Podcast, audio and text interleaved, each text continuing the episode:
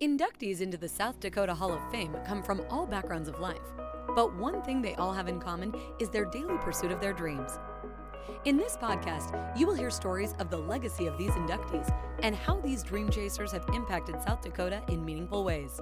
I'm here with Bill Hinks. He is uh, uh, came to South Dakota at the age of 22 to settle in Sioux Falls and and just do some miraculous work in the area of furniture sales, um, and, and, has just left a legacy of just uh, um, that's really impressive. Um, but just done some outstanding other things also. So, Bill, if you would just kind of tell us your story, um, sure, and, and, how you came about to be in South Dakota and, and some of your accomplishments. Okay. Well, well, I actually um, I, I was going to school in Superior, Wisconsin, okay. a branch there of the university. And, uh, you know, I started out, I loved basketball mm-hmm. from the time, and I had some issues with blood pressure, but I found a way to get uh, past the doctor so I could play basketball in the little town of Siren for, for a couple of years. Mm-hmm. And I just took, took him into the doctor, and he passed my exam for me, so I got to play. But, uh, you know, from there I went to college at South Dakota, or at, uh, uh, at uh, a branch of the University of Wisconsin in Superior. Okay. And I, I attempted to get on the, the basketball team and soon found out that, that, uh, that the coach actually gave me a week to see how I would do. And I, I came in and told him, you know, I really don't think this is going to fit. And he said, thanks for the, thanks for the help on that. Mm-hmm. So, so he, he was going to tell me that same day that I didn't fit. So, you know, the second thing I loved was music. So I decided to switch over to, to the music the music end of it. And uh, when I when I finally ran out of money after a period of time there, and uh, I was always selling things. From the time I was a little kid, I sold greeting cards in St. Paul. I took a, a, a little little um, thing to uh, a, a, little uh, cart or wagon to the the, the, the uh, ice show that St. Paul used to have. I don't sure. think they have it anymore. And sold hot chocolate. There was always things going on where I'm trying to make money you know, right. and find things where I could I'd make money. But in those latter years, after getting out of school, my uncle, who, who had lived in South Dakota all his life, mm-hmm. you know, and worked for Rich Brothers Fireworks, okay. uh, had been, been calling and talking to me lots and lots about South Dakota, and particularly Sioux Falls, South Dakota. And he keeps saying, boy, you know, I think you could really make it big here in South Dakota because we're a growing city. Things are going to be good, and uh, I just I just think you should move here. So, so at, at that point, I I had gotten married at the end of school there and was expecting a baby in four or five months. So we loaded up a car and drove to Sioux Falls, South Dakota, and rented a place that very day. And I found a job that very afternoon. Uh, I was I was peddling pop, you know, and okay. uh, I went to my first store in Canton, and all I did was pick up a whole truckload of pop bottles. And when I brought them back to the pop guy, uh, he just looked at that and said, "Oh, wonderful! I got my empties back. Now I can do something." So from that point, uh, a week later, I was hired by Pepsi Cola to, to sell pop too. So I sold pop for a while, and from that I went into selling bread for Old Home Bakery. Right, right. And uh, and I got on a bread route, and I learned a lot of things on a bread route with the competition because it was really tough. I mean, things, you know, the competition between the three bakeries, they took turns buying the bread rack from the grocery store owner or doing many things that you found out that if you were going to if you're going to make it work, you had to you had to roll with everything. And I remember some things I did that that uh, you know where I got even that then it stopped. You know, I used to have a guy. Uh, he was about six seven, and he was a bread man for Wonder Bread, and he, we we both had the college at South Dakota State. So he would pick up my things, ride them around in his truck for about three weeks, and then throw them back in there, and they'd be moldy green. So so the, the cooks there would would really get on me, you know, for for for doing that, you know, not giving them fresh bread. And I tried to tell them, and they just loved this guy. They wouldn't believe a word of it. So, uh, you know, I had to have my own little trick. So one morning at 4 o'clock, I pulled into Baltic, and uh, he had just been there. So I took all of his loaves of bread over to the, the, the, uh, the, the, box, you know, where you could pump, pump. Uh, right. Um, I, I, don't know what we were pumping out of there then, but but something I think vinegar. Okay. So yeah, that's what it was, vinegar.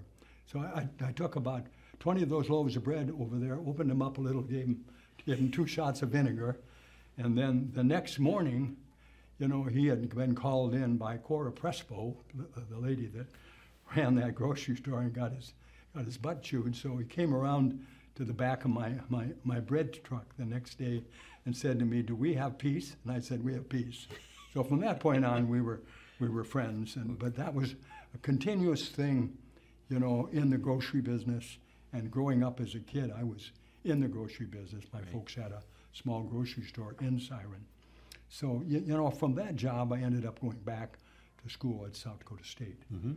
And uh, that was a wonderful thing. I needed something to do up there, so I, I bought a filling station, and uh, I kind of knew a little bit about that. So I started running that, and I ran that for five years while I finished school part time and doing that. And, uh, and in a couple of the last two years, I got involved in the, the mobile home business.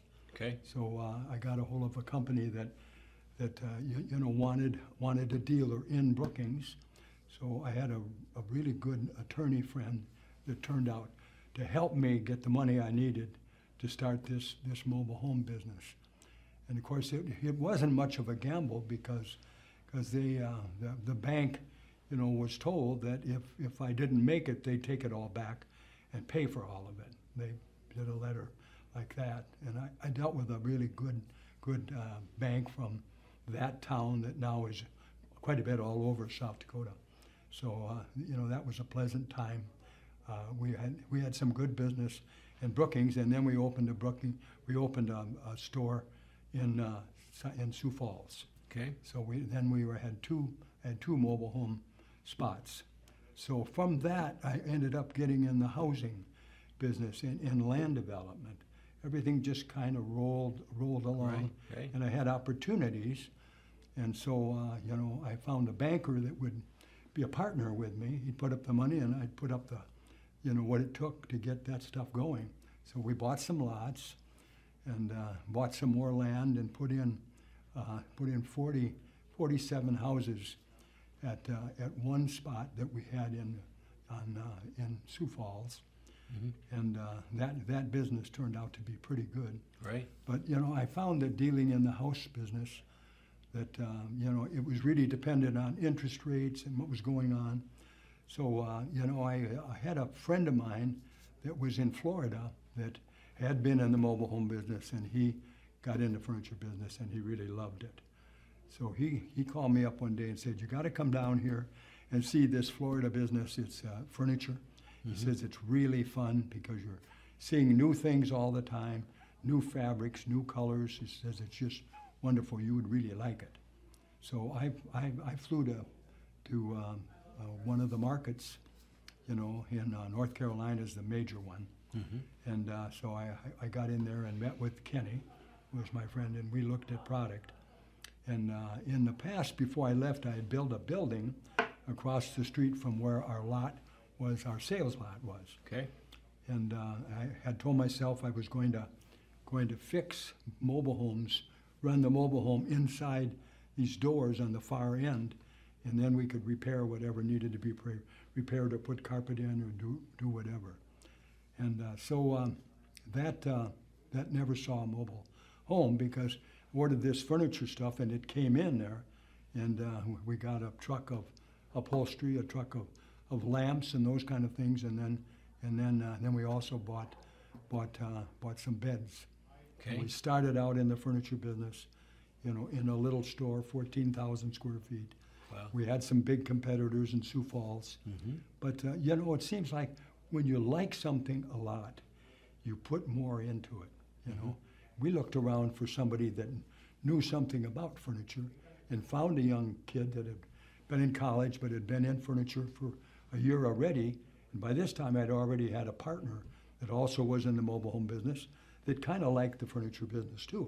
So I kind of took him in as a, as a partner, and he and I found David, who was our young young kid from Right. college, and uh, you, you know you can you can learn that furniture business quite easy if you're willing to take the time to learn fabrics, and it's not very difficult to pick it up.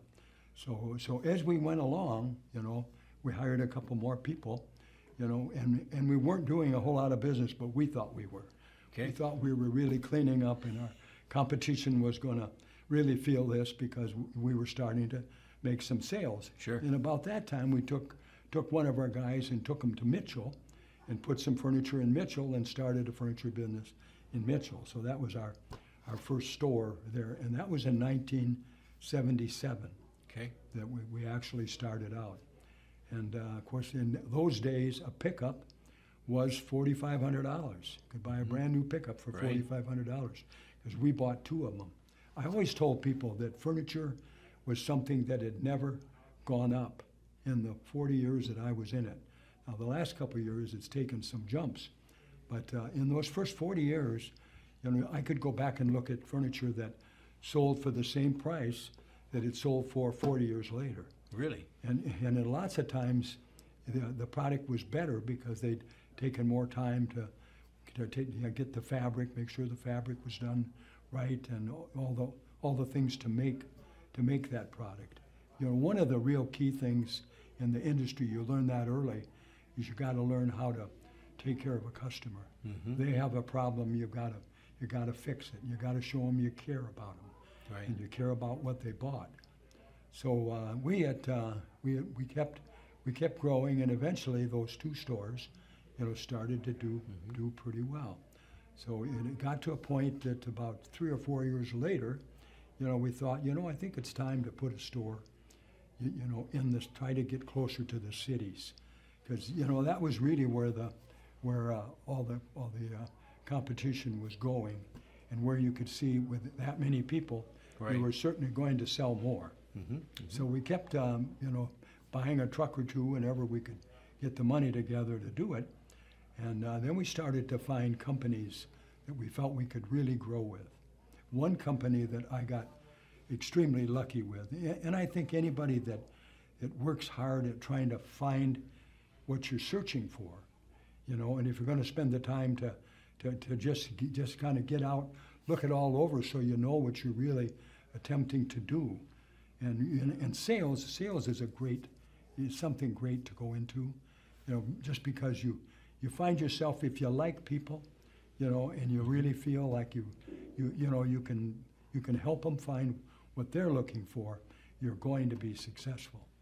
That was one of our big challenges was to actually find people and teach them that you know they weren't out just to make a sale.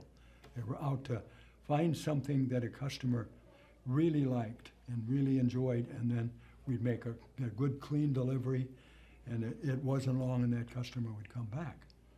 So, uh, so our first store in the cities uh, came about, about about 60 miles south of Minneapolis, and Okay. that uh, that was in 1993.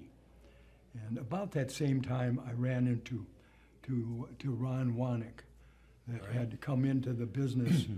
you know, uh, when he got out of the service, he uh, re- really felt that he didn't want to go back to the farm and farm, and I can appreciate that. It was like, you know, me getting out of college and go back into my family's furniture store. That was it was a struggle for th- them to make enough just for them, being open, you know, 10 or 12 hour days, seven days a week, seven in the morning till eight at night, lots of times. So uh, you, you know this uh, this furniture business wa- was just so interesting because it was a continuous change, change of colors, change of fabrics. Things were always getting better. They, everybody was working, and, and Ron Wanek uh, became a really good friend, and he started out making end tables. Okay. So, so I bought everything he made, and we put them in our stores. And of course, in those days, you also he made some curio cabinets. It's really funny, but in these days, curio cabinets hardly sell at all. Right. And there's nobody that collects anymore. They just don't. The kids of today are not collectors, and they're not so much uh, pictures either, like of wildlife and those kind of things. Right. You know, we sold a lot of those those things when we were in it early, but but uh, really nowadays, that's that's not a it's not a big purchase at all. Yeah. So, So- so, you start off with just a, small operation there in yes, Brookings, yeah. and today, uh, how big did, did, you, did your company get? Well, it, it got uh, it got to the point we were doing about, um, you, you know, in the early years, I think our stores altogether were, were doing about six or seven million. Wow. You know, and we were very close to the best as far as spending money and getting it delivered and all of those things. And uh, we were also very reasonable in the price. We always made sure we were a little bit under where the competitors were. Sure. Sure. And, it, and then it got where the competitors got smarter.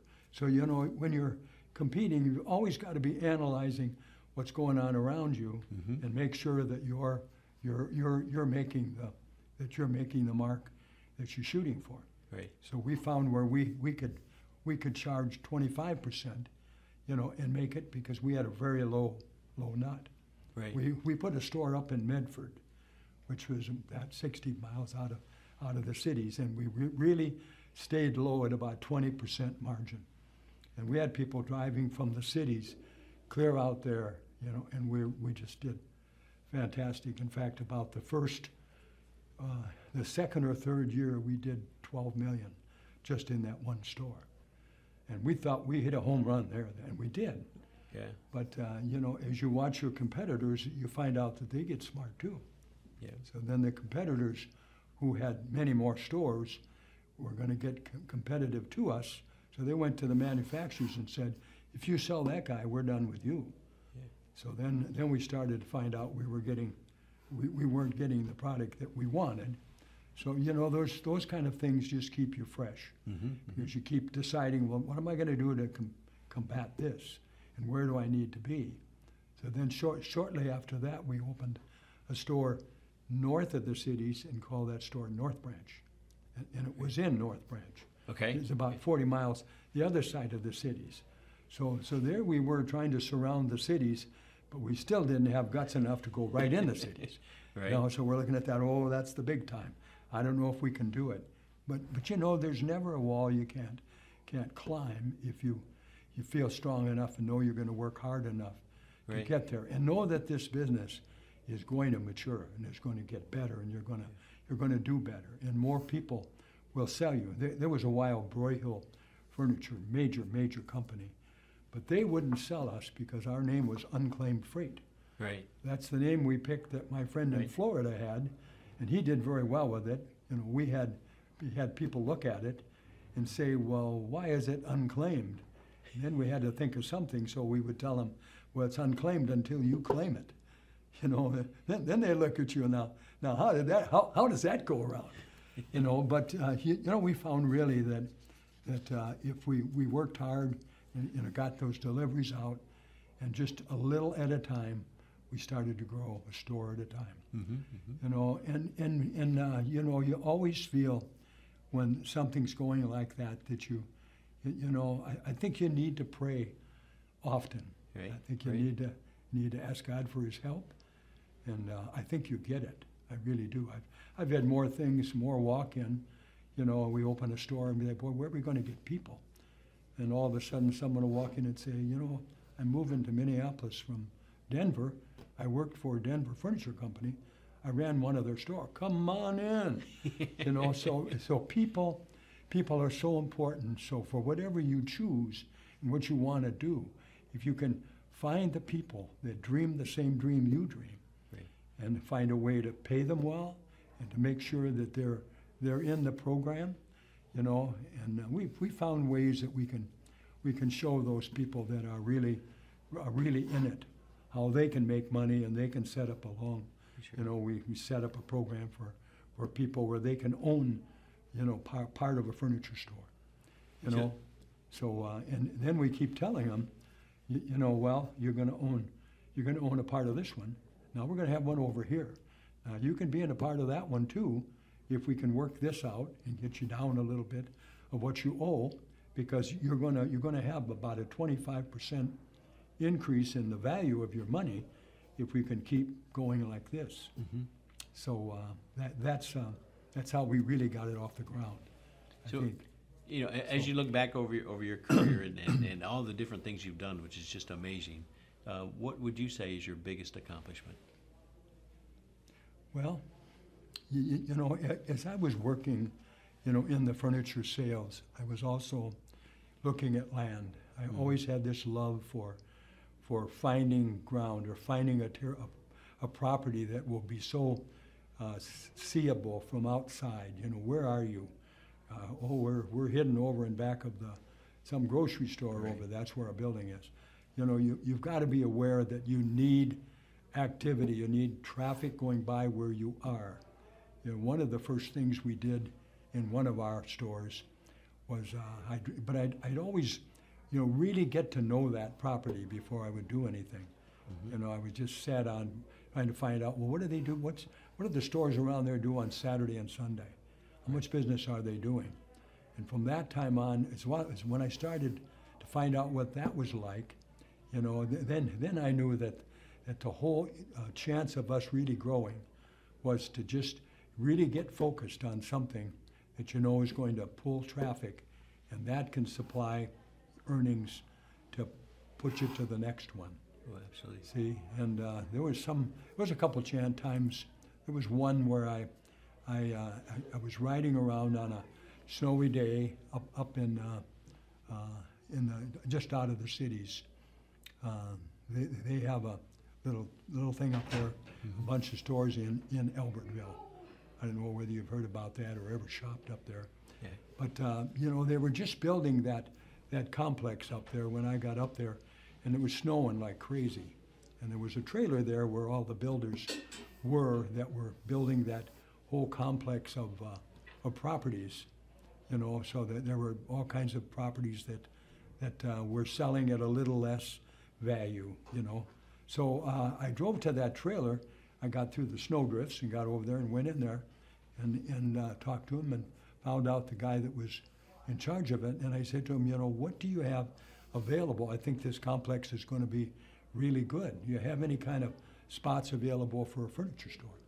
He says, well, I have one spot. and uh, he said, I have a guy that looked at this a month ago and said he wanted it.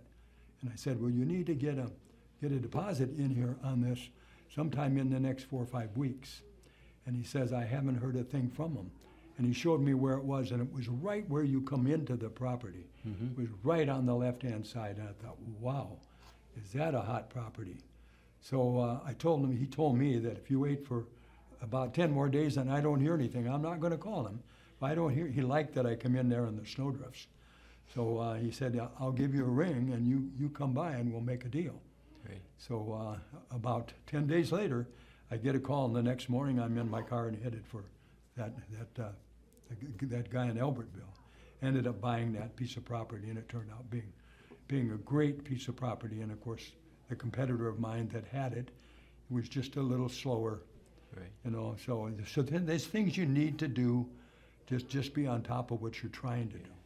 Uh, you, know, Bill, your your story is just amazing. Uh, We're running a little. Uh, this has been an amazing conversation, but you know, uh, just kind of to wrap up, what you know, if those young young people that are out there in South Dakota, Yeah. um, and and and seeing your success, what is the the one thing that you would tell them um, about you know how to how to how to be successful like you've been?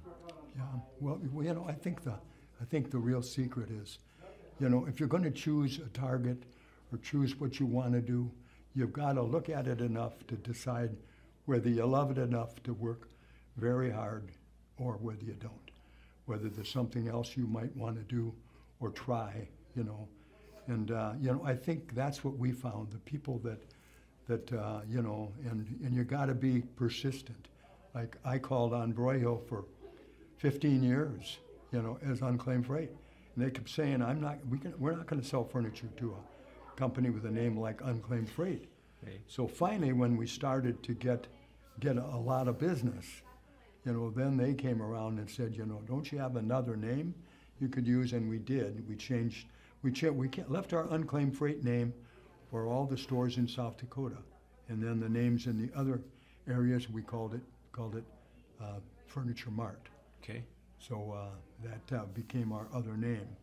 So unclaimed freight was in was all in South Dakota, you know, and Furniture Mart became our name up around the cities and all that. Well- This last year, in- in 21, we were chosen the top furniture company of large furniture companies in the nation. Wow. And that was an award I would have never dreamed in a million years because there was a lot of stores five, six times bigger than we are. But uh, we, we did pretty good volume, we did well. And then Ashley Furniture gave us another award, our third, as their top dealer. So, so the, you know, those awards just just push you forward and make you make you go more, you know. And I think I, I think if you get in a business that you love, and you find out that it's that that you can grow it, and you can get the right people to help you do it, you know. I think that's that's the answer to to getting in a business and staying in it and making sure that you're you're finding the right people that are going to want to grow with you. Thank you for listening. To learn more about the South Dakota Hall of Fame and these dream chasers, visit our website at www.sdexcellence.org and follow us on Facebook and Instagram.